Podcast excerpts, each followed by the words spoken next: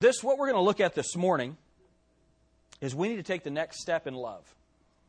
We need to take the next step in love. And it's an interesting chapter to go to, to look at taking the next step in love. Genesis chapter 19. Look at it with me. Verse 12. And the men said unto Lot, Hast thou here any besides son in law, and thy sons, and thy daughters, and whatsoever thou hast in the city? Bring them out of this place. For we will destroy this place, because the cry of them is waxen great before the face of the Lord, and the Lord hath sent us to destroy it. And Lot went out and spake unto his sons in law, which married his daughters, and said, Up, get you out of this place, for the Lord will destroy this city. But he seemed as one that mocked unto his sons in law. And when the morning arose and the angels hastened, Lot saying, Arise, take thy wife and thy two daughters which are here, lest thou be consumed in the iniquity of the city.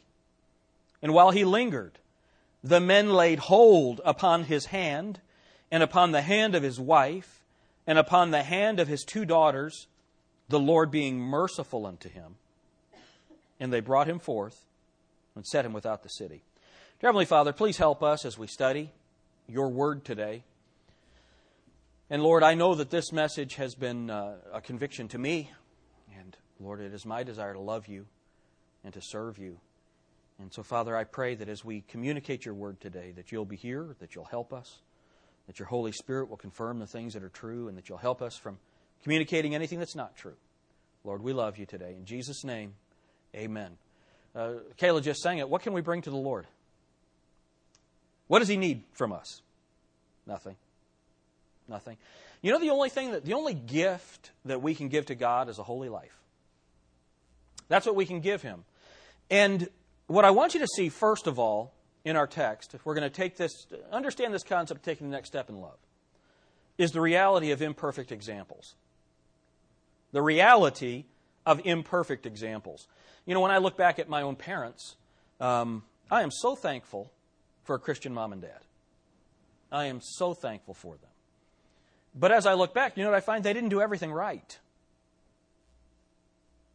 They didn't do everything right. They were not perfect. They were imperfect examples. But you know what I know about mom and dad? Their heart's desire was to love and serve the Lord. So when they did make a mistake, when they did do something that was wrong, all of those times I was punished for things that I would never have done. I don't think that ever happened.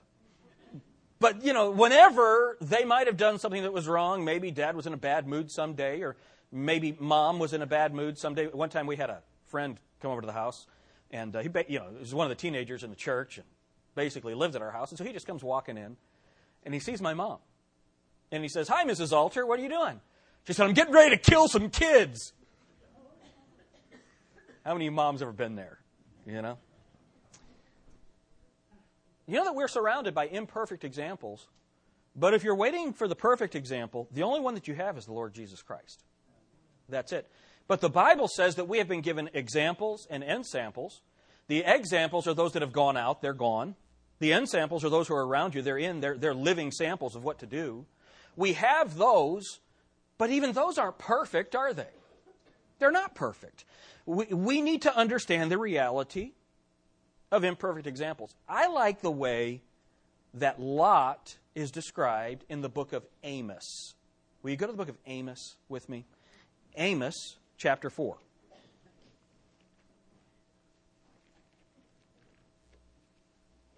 Amos chapter 4.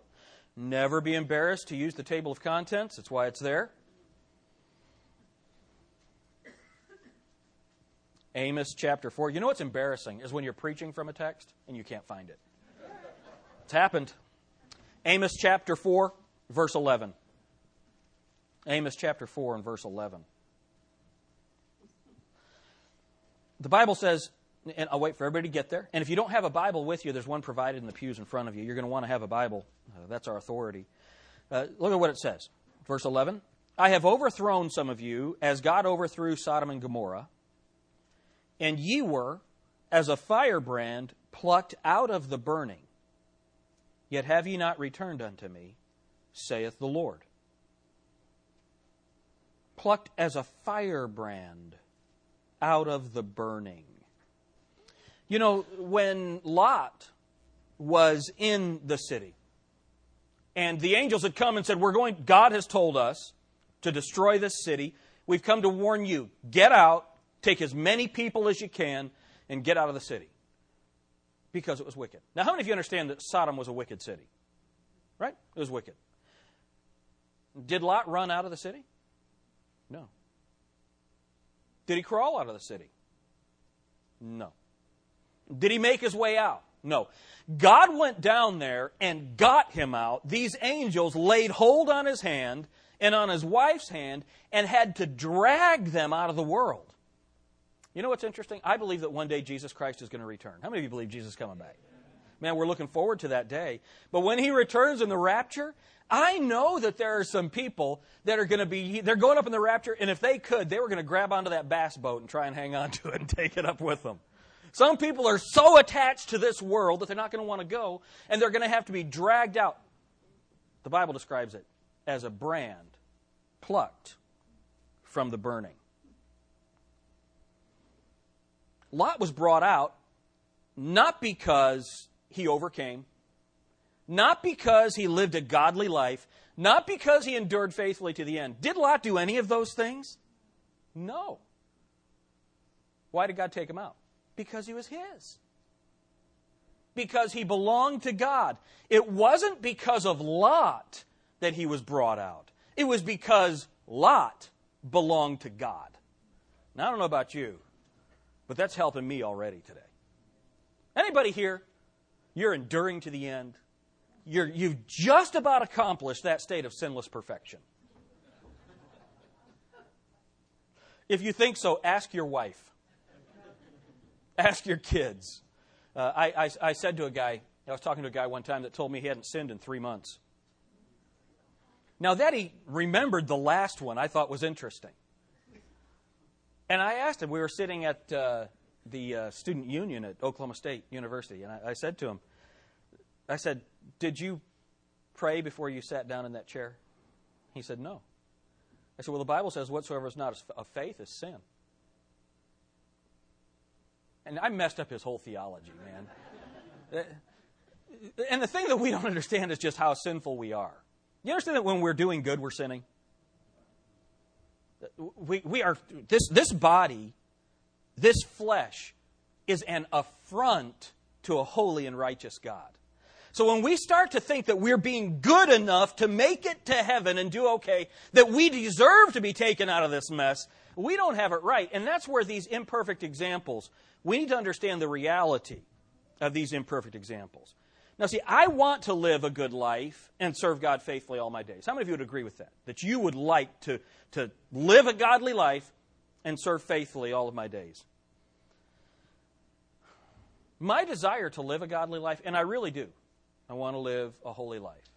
Uh, we were at the airport, uh, LaGuardia, yesterday. Laura's over buying a seven dollar drink, and I was a, I was a, in the in a shop across the way. And I like cars, so I saw this car magazine there. I walked over and I'm looking up, and then there's magazines. I'm saying, "Oh my goodness!" And I turned away right away. Why? I want to live a godly life. I want to be holy. Will that take me to heaven? Will Will a desire to live a godly life keep me from the fires of an eternal hell? No. No. That's where the reality of these imperfect examples and what the way that God deals with them is so valuable to me. What keeps me from the fires of hell is the Lord Jesus Christ. That's it. That's it. The reality of imperfect examples. Lot was one plucked out of the burning. Look at Zechariah. That's the second to the last book of the Old Testament. Zechariah chapter 3.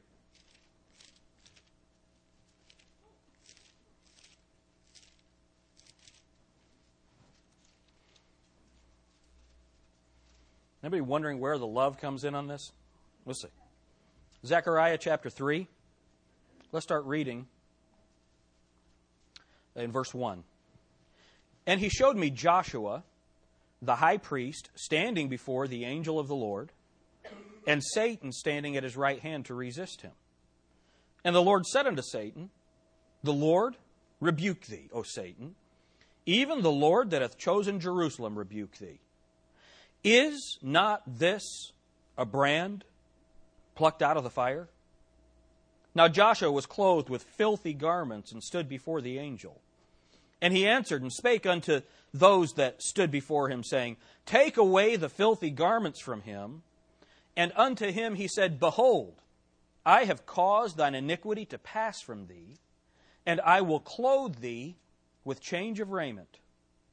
And I said, Let them set a fair mitre upon his head. So they set a fair mitre upon his head and clothed him with garments. And the angel of the Lord stood by. Here's another one that's plucked from the burning Joshua the high priest here. Now look at what happens. In verse 4, he says, I have cleansed you from your iniquity. But look at him standing there in filthy garments. So here's a question Should he, and don't answer, because you've probably not had a lot of time to think about this story, but I'm just going to ask a, a rhetorical question. Should he have been embarrassed for his filthy garments? And the answer is yes. Yes. But the problem that we have is we think we're going to stand before him clothed in something other than filthy garments. Remember, all of our righteousnesses are as. All of a sudden, that makes another connection, doesn't it? It makes another connection. The only righteousness that I have is the righteousness of the Lord Jesus Christ. That's it. I am a brand that's been plucked out of the fire. I don't deserve it. I'm not good. I'm not clean. I'm not pure. I'm not holy. I am a sinful man. And any of us are going to stand before God, it's only through the grace and mercy of the Lord Jesus Christ. Isn't that awesome? Praise God for that. Um, Do you know that some, the Bible says that if you're born again, how many of you, you know for sure that you're saved? You know for sure that you're going to heaven when you die. The Bible says that we will all stand before the judgment seat of Christ and give an account for what we've done in the body. Now, when it's talking about the body, that doesn't mean your physical body, because if you're saved, you're not going to give an account for, for your sin. Right? There's therefore now no condemnation to them that are in Christ Jesus, who walk not after the flesh, but after the Spirit. All of my sin has been washed away by the blood of Jesus Christ. I'm clean, I'm free, I stand in Jesus Christ. Isn't that awesome? But I am going to give an account for what I've done in the body of Christ as a believer in the local church. I am going to give an account for that. And it's interesting that some believers at the judgment seat of Christ are going to be like a brand plucked from the burning, and they'll stand before the Lord only in dirty garments. Now, I don't want to stand before the Lord in dirty garments. I don't want to enter that judgment with nothing to bring before the Savior that died for me. Do you? No, no. And the simple fact of the matter is that we can, as Kayla was singing a few minutes ago, as we began, we can present a holy life to the Lord. We know that because we've been commanded to. Be holy as I am holy. That's what the Bible says.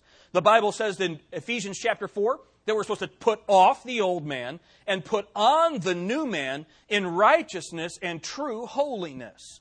So it is possible for a believer to live a holy life, to live a godly life. But does living a holy and a godly life take you to heaven? Does living a holy and a, a, a, does not living a holy and a godly life keep you from going to heaven? And it's interesting how much quieter the answer always is when you ask that question, even among people who believe in the eternal security of the believer. Why? Because we know we're sinners. And it's so funny. I, I, pre- I, try to preach the Word of God. We try to go through a text. This morning's message is a little different, but I generally try to go through a text of the Bible. And whenever you go through a text of the Bible, the Bible's going to remind us that we're sinners, right? It's going to remind us. But that's one of those things that most of us probably don't need to be reminded of that because we carry that baggage, that weight around all the time. Uh, Carol calls it good old Baptist guilt. Amen? So here's the deal. When I stand before God, when I stand before the Lord Jesus Christ, I will be positionally clean because I've been saved. Isn't that right? But practically, how am I going to stand before him? Will I be stand will I stand before him clothed in rags, filthy, with nothing to offer? If I did, praise God that I'm there at all. Amen. Man, you've got to understand that your cleanness doesn't get you to God. Your uncleanness doesn't keep you from God. Only Jesus Christ can get you there. Only Jesus Christ can. Um, look at Jude 22. Jude 22.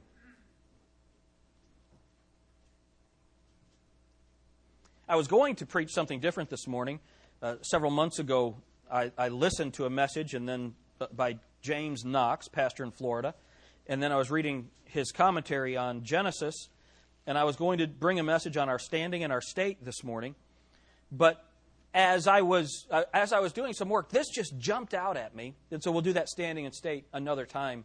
Um, and I'll have you know, I'm not ashamed to preach someone else's sermons. if it's good stuff, I'm going to tell you. Amen. It's good. I try not to do that all the time, otherwise, you know, you probably wouldn't be paying me for anything. But uh, this is such an amazing passage of Scripture, tying it in with where we've been. The book of Jude, verse 22.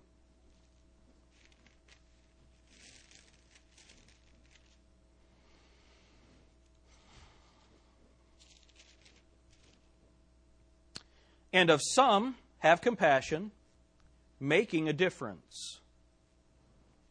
It's a good verse, isn't it? We need to have compassion, making a difference in their lives. Now look at this. And others save with fear, pulling them out of the fire, hating even the garment spotted by the flesh. You know, there are some people that just through a compassionate believer, they will hear the gospel and come to the Lord Jesus Christ through compassion. So it's important to have compassion, isn't it? There are other people that need to be scared. They need to be scared. They need to understand that the way they're going is going to take them to a literal, burning hell that is full of fire, that the Bible says is full of worms, that hell is in the man and the man is in hell.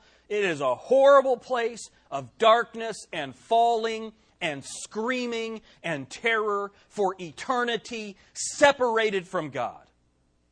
And I'll tell you what, we live in a day where things don't really scare us because you have these movies. There's a movie out, it's called Legion, and it's about fallen angels. There, there's all kinds of things that we see, and we have these images that are supposed to scare us, and it's fun to be scared. Well, those movies aren't real. Hell is real. And some, sometimes people, they have this intellectual idea that I'm okay. I hope you understand that you are not okay. You know what I'm trying to do right now? I'm trying to scare you. I want to pluck you from hell as a burning brand, pluck you out of the fire. And we've all, we all know that picture. We can picture a home that's burning or a, an apartment building that's burning and the firemen running in and with flames all around and maybe even flames on a blanket carrying someone out of the fire. Or I like the analogy of someone swinging over hell on a banana peel. I'm just glad they made it. Amen? But look at what we are supposed to do. Verse 22. Or verse 23. And others save with fear, pulling them out of the fire, hating even the garment spotted by the flesh. See, we as believers we're supposed to be compassionate to those that are in the world and are lost. Amen? But we are supposed to hate the accoutrements of evil. We are supposed to hate the garments spotted by the flesh. You know, people don't like this hate the sin and love the Savior. How many of you have ever heard that, or, or love the sinner? Hate the sin, love the sinner. How many of you have ever heard that saying mocked? I have. But that's a, isn't that just what it says? We're supposed to hate the sin. The garment spotted by the world. We have been plucked from the fire. We need to be pulling other people by the fire. And you know what this tells us? Not all brands plucked from the fire hate the garment spotted by the flesh. Does that mean they can't go to heaven? Look at the next verse. Verse 24. Now, unto him that is able to keep you from falling, and to present you faultless before the presence of his glory with exceeding joy, to the only wise God, our Savior, be glory and majesty, dominion and power, both now and ever. Amen. Uh, what keeps you from falling? Keeping your garments clean? What keeps you from falling? Verse 24, just said it. Jesus Christ. Jesus Christ is the one that keeps you from falling. Remember what Paul said For the which cause I also suffer these things, nevertheless I'm not ashamed, for I know whom I have believed and am persuaded that he is able to keep that which I've committed unto him against that day. I want you to know, uh, recently, there are people that, that, that will not come to Grace Baptist Church because we believe once saved, always saved. Now, do we believe once saved, always saved? We sure do. We sure do. Why? Because salvation is completely and only of God. Jesus Christ said, If I be lifted up, I will draw all men unto me. He was lifted up on the cross, and he has drawn every person in the world to himself for salvation. The Bible says that it is God the Father that draws us to him. The Bible says that it is Jesus Christ's sacrifice, His blood that washes away our sin. The Bible says that it is God that saves us and changes us. It's God the Holy Spirit that places us into Christ's very body. Every bit of that, every bit of it is completely the work of Almighty God. You don't do anything for your salvation, you receive a gift. It's completely of God. And the Apostle Paul said it this way by inspiration of the Holy Spirit O foolish Galatians, who hath bewitched you that you should believe a lie? Having begun in the Spirit, are you now made perfect by the flesh? Paul says that is a foolish thing to believe. And yet, those of us who believe in the eternal security of the believer, because of our struggles with sin in our lives, we lose faith in our ability to serve God. Isn't that true? Isn't that true? We need to understand that it is possible to live a holy life. But that doesn't get you to heaven. And it doesn't keep you from heaven. So, look, the reality of imperfect uh, examples. But number two, I want you to see the reality of imperfect examples in the church. In the church. How many of you have ever heard somebody say, I won't go to that church, there's hypocrites there? Pick, find, find a church that doesn't have hypocrites. It, it, it's so funny. that There's an, I love this illustration. In, it, during, I think it was World War II, there was a submarine that was going to go down, and they found a way to connect another submarine to it, and the guys were able to climb up out of the one submarine and be saved. Can you imagine somebody in the bottom submarine saying, I'm not going up there, there's a tax cheat in there? How many of you think that might be kind of dumb? Yeah, that's the, that's the whole idea. Well, I'm, I'm not going to get saved. I'm not going to. I, I know a guy that's saved, and you got to see the way he treats his wife. Now, should that guy treat his wife better? I'm not going to hell for him. The reality of imperfect examples in the church. Check this out. 1 Corinthians chapter 5. 1 Corinthians chapter 5. This is a wild verse. 1 Corinthians chapter 5 verse 1.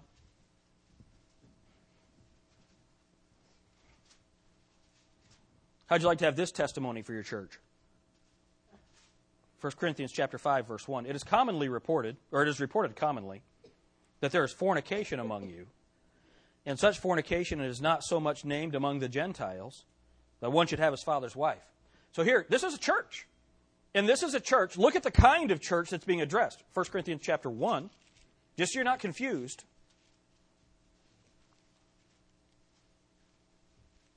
1 Corinthians 1 1, Paul, called to be an apostle of Jesus Christ through the will of God, and Sosthenes our brother, that's who was with him, unto the church of God, which is at Corinth, to them that are sanctified in Christ Jesus, called to be saints, with all that in every place call upon the name of the Lord Jesus Christ, our Lord, both theirs and ours. This is Christians. This is saved people who have immorality in the church that is worse than what could be said about unsaved people. Unsaved people know it's wrong to have an immoral relationship with your father's wife. Yeah, we understand that, right? The world even understands that. That was going on in this church.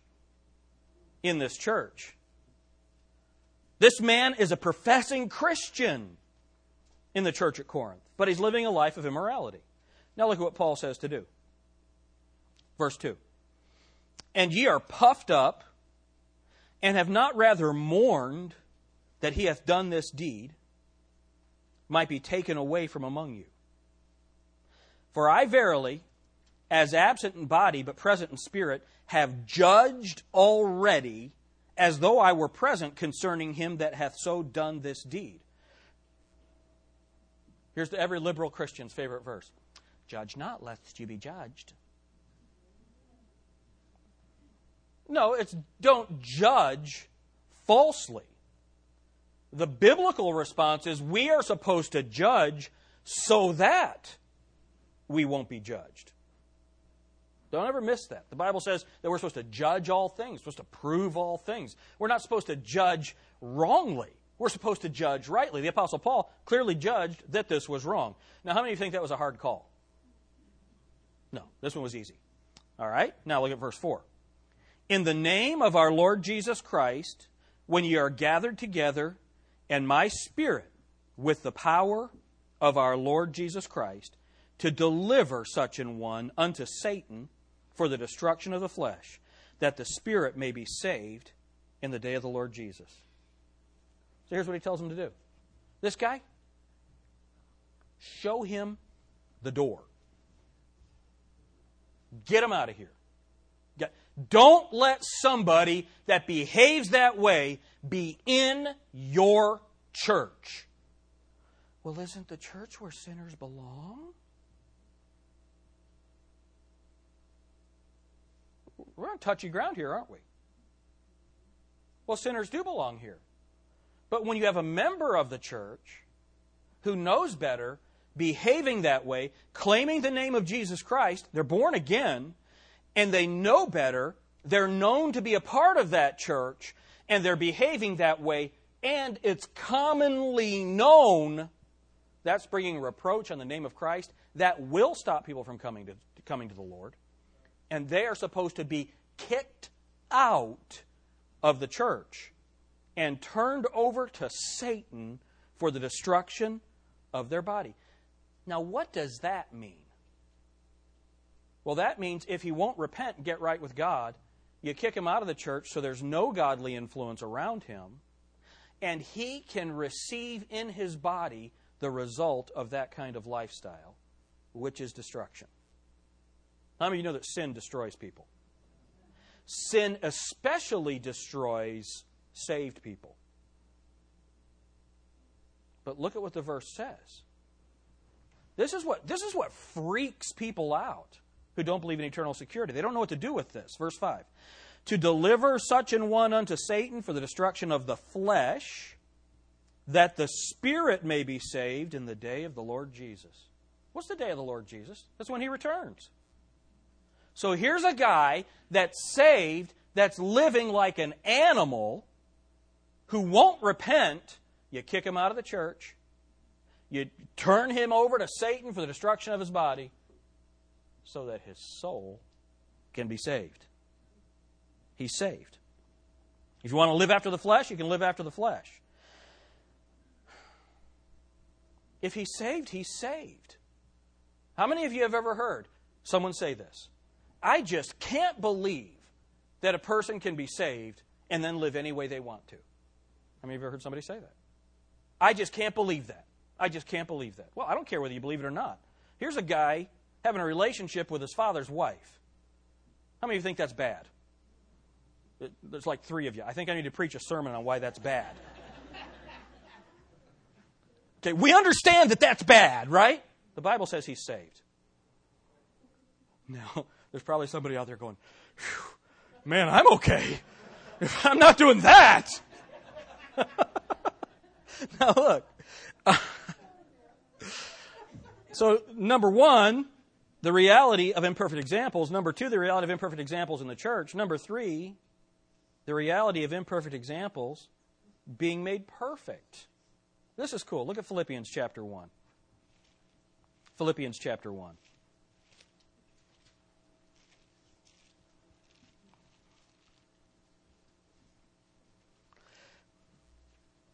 I recently preached at a church that is very legalistic. You know, um, you name it, it's wrong. You know what I mean? Uh, they they know sins that God doesn't know, and uh, I I felt bad for these kids. I was preaching to kids in a school, and I told them I, I preached on the way of Cain. Remember the way of Cain? The way of Cain is bringing the works of your hands to justify yourself before a righteous and holy God. Um, remember, the way of Cain is misunderstood. We think that, that Cain was judged because he killed Abel. No, Cain was rejected before he killed Abel because he brought the wrong sacrifice. Abel's sacrifice was accepted because it was in faith. So there's a right way, which is faith. There's a wrong way, which is the works of your hands. And I told them, I told these kids, I said, I don't care how you wear your hair. Don't care what clothes you wear. Don't care. Don't care what music you listen to. I don't care. Doesn't matter. When we're talking about salvation. Everybody say amen? amen? Now, for people that are stuck in legalism, here's what they do when they hear something like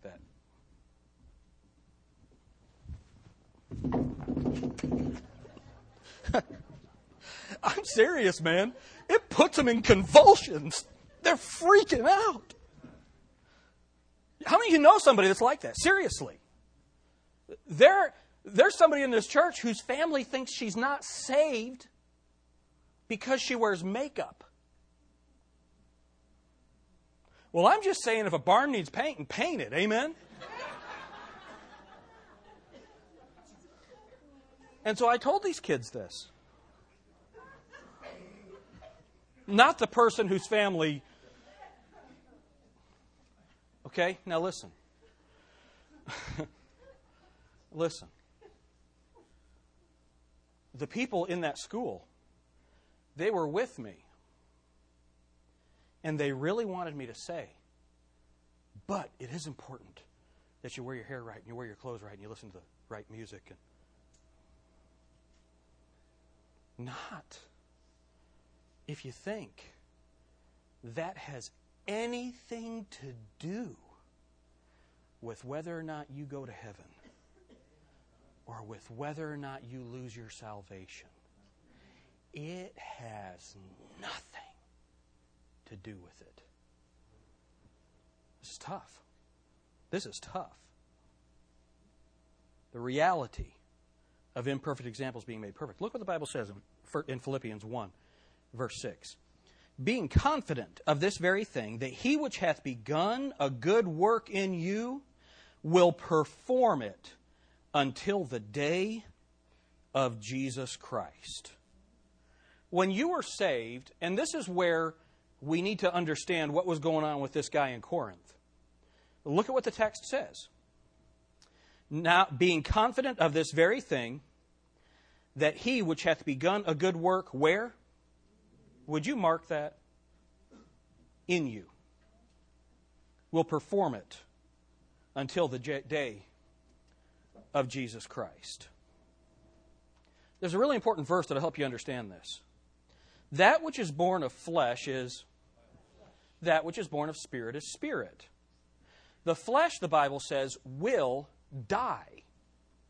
The spirit is eternal it's everlasting. So here's this guy at the church in Corinth. Remember 1 Corinthians 5 1, it describes this man.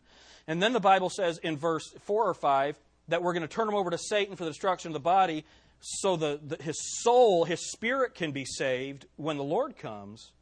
Why is that? Because the Lord's going to do the work in him. We don't do the work in us. We don't sanctify ourselves. No. Now, we, we do willingly yield things to the Holy Spirit, right? We do that. But it's God that performs the change in us, not us. So that's important. The flesh will die, but the Spirit will live. I might fail, but Jesus Christ is never going to fail. He is going to complete it. Isn't that what the text says? Amen. So that's the reality of imperfect examples being made perfect. But what about the reality of imperfect examples being made perfect forever? And people just have a hard time with that. They have a hard time with it. Here's the objection. And I know we've all heard it. If I believed that I could live any way I want to and still get to heaven, what's to keep me from sinning? How many of you have ever heard something like that? And honestly, it's a pretty good question, right? James Knox, he, he asked this question in a message that I heard. Listen to the, the question that he asked back. And he's going to come and preach for us next March. I want you to meet him. He's probably the only guy smarter than me that I know. Um, I told Dr. Edwards, I need to get my doctorate because someone as smart as me ought to have one. He, he, he liked that. If you're a guest here, don't listen to anything that I say like that. Um, here's, his, here's his response if you believed that if you sinned you would lose your salvation, what's to keep you from sinning? How many of you know people that belong to, say, a Nazarene church or a, a, you know one a church that believes that you can lose your salvation? Some of the Methodist churches, that kind of thing, uh, the Free Will Baptist Church. How many of you know people that belong to those churches who still sin? It, it doesn't stop you from sinning. It doesn't. Just because you put on a uniform that matches you with the church where you go, you're still sinning in other ways. Amen? Still, that doesn't keep you from sinning. You're going to do what you want to do no matter what the Bible says. And here's where we need to take the next step in love. So then, what's going to stop us from sinning? What's going to help us present ourselves holy? Before our God. The only thing that will change your heart motivation is a genuine love for your Savior, the Lord Jesus Christ. That's it. That's the only thing that it's going to. You might do what somebody tells you to do for a little while, but eventually that's going to end. Amen? When you genuinely love the Lord Jesus Christ, then you change the way that you live if you don't love Him from the depths of your heart, if He is not the most dear and precious thing to you in all this universe, there's no doctrine, there's no threat, no fear, no sword hanging over your head that will keep you from sinning against Him. And if you love the Lord with all your strength and heart and soul and mind, there's no doctrine, persuasion, no false teaching, no libertine who can convince you to go out and sin against the Lord Jesus Christ.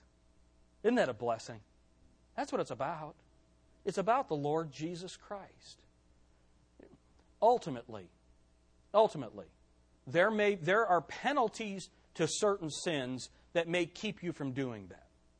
You know, you might lose your job, you might lose your practice, you might lose your position. I might lose my job as a pastor.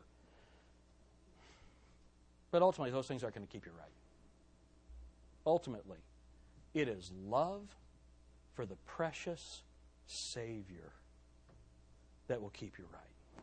That's it. That's the only thing. When you leave here today, you're going to do what you want to do. Doesn't matter how great a preacher I am.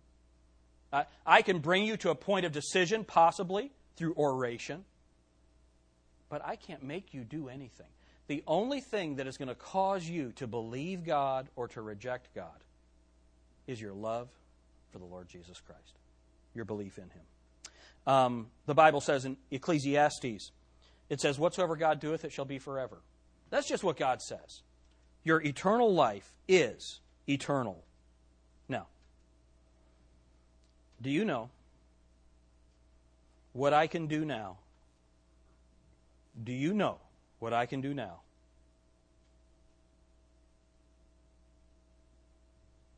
That can make me more saved.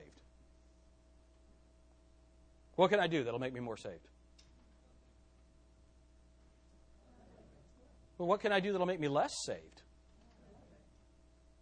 Do you really believe that? Praise his holy name.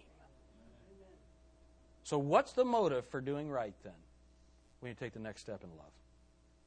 We need to love him. Remember what Jesus said? If you love me, keep my commandments. Fear of punishment is not going to stop you. You know why? Because you're going to be chastened in this life, but eternally you're going to be with him. Your motivation for doing right is love for him. If that kind of love, salvation, and security makes you want to go out and sin against him, I can't help you. But I do know that I want to serve him with my life. I want to serve him because I love him. Um, I grew up in a system that wasn't, you know, fully legalistic, but there was legalistic components to it. And, you know, I would I would vacillate back and forth between behaviors because people were convincing me that those behaviors were sinful um, when they clearly weren't. They clearly weren't. And it was tough to really know God in a situation like that. How many of you know what I'm talking about? Some of you don't, but how many of you know what I'm talking about? You know what I want to do now? I don't want to do everything I can get away with. I want to serve and live a life that is honoring and pleasing to the Savior that died, died for me. I want that to be my motivation for holiness, not because the deacons might find out. You know what I mean? Amen. But I will tell you this if I find out you're doing something you're not supposed to do, we will kick you out of here. Amen, men? Isn't that right? You'll get right with God or you'll be gone. Why? Because we love you too much to let you stay in your sin. We love you too much. We love your family too much. We love the people around you too much. But you not doing that stuff, that's not going to get you to heaven sooner. That's not going to keep you from heaven. The only thing that gets you to heaven is the Lord Jesus Christ. So here's what we need to do. We just need to take the next step in love. So here's what I want to ask you. Here's our invitation question tonight. Tonight, this morning. I didn't preach that long. Here's our invitation question this morning. Do you really love Jesus Christ? More love to thee. More love to thee. Remember Kayla's song? What do I have to give him? Just I can just sing a song of praise. I can bring a, a holy and a godly life to you as a gift to the one I love. Do you really love the Lord Jesus Christ that much? Do you really love him that much today? Has your Christian life become a drudgery because of the work that you do for him? Or do you really love him? Dear Heavenly Father, help us love you today.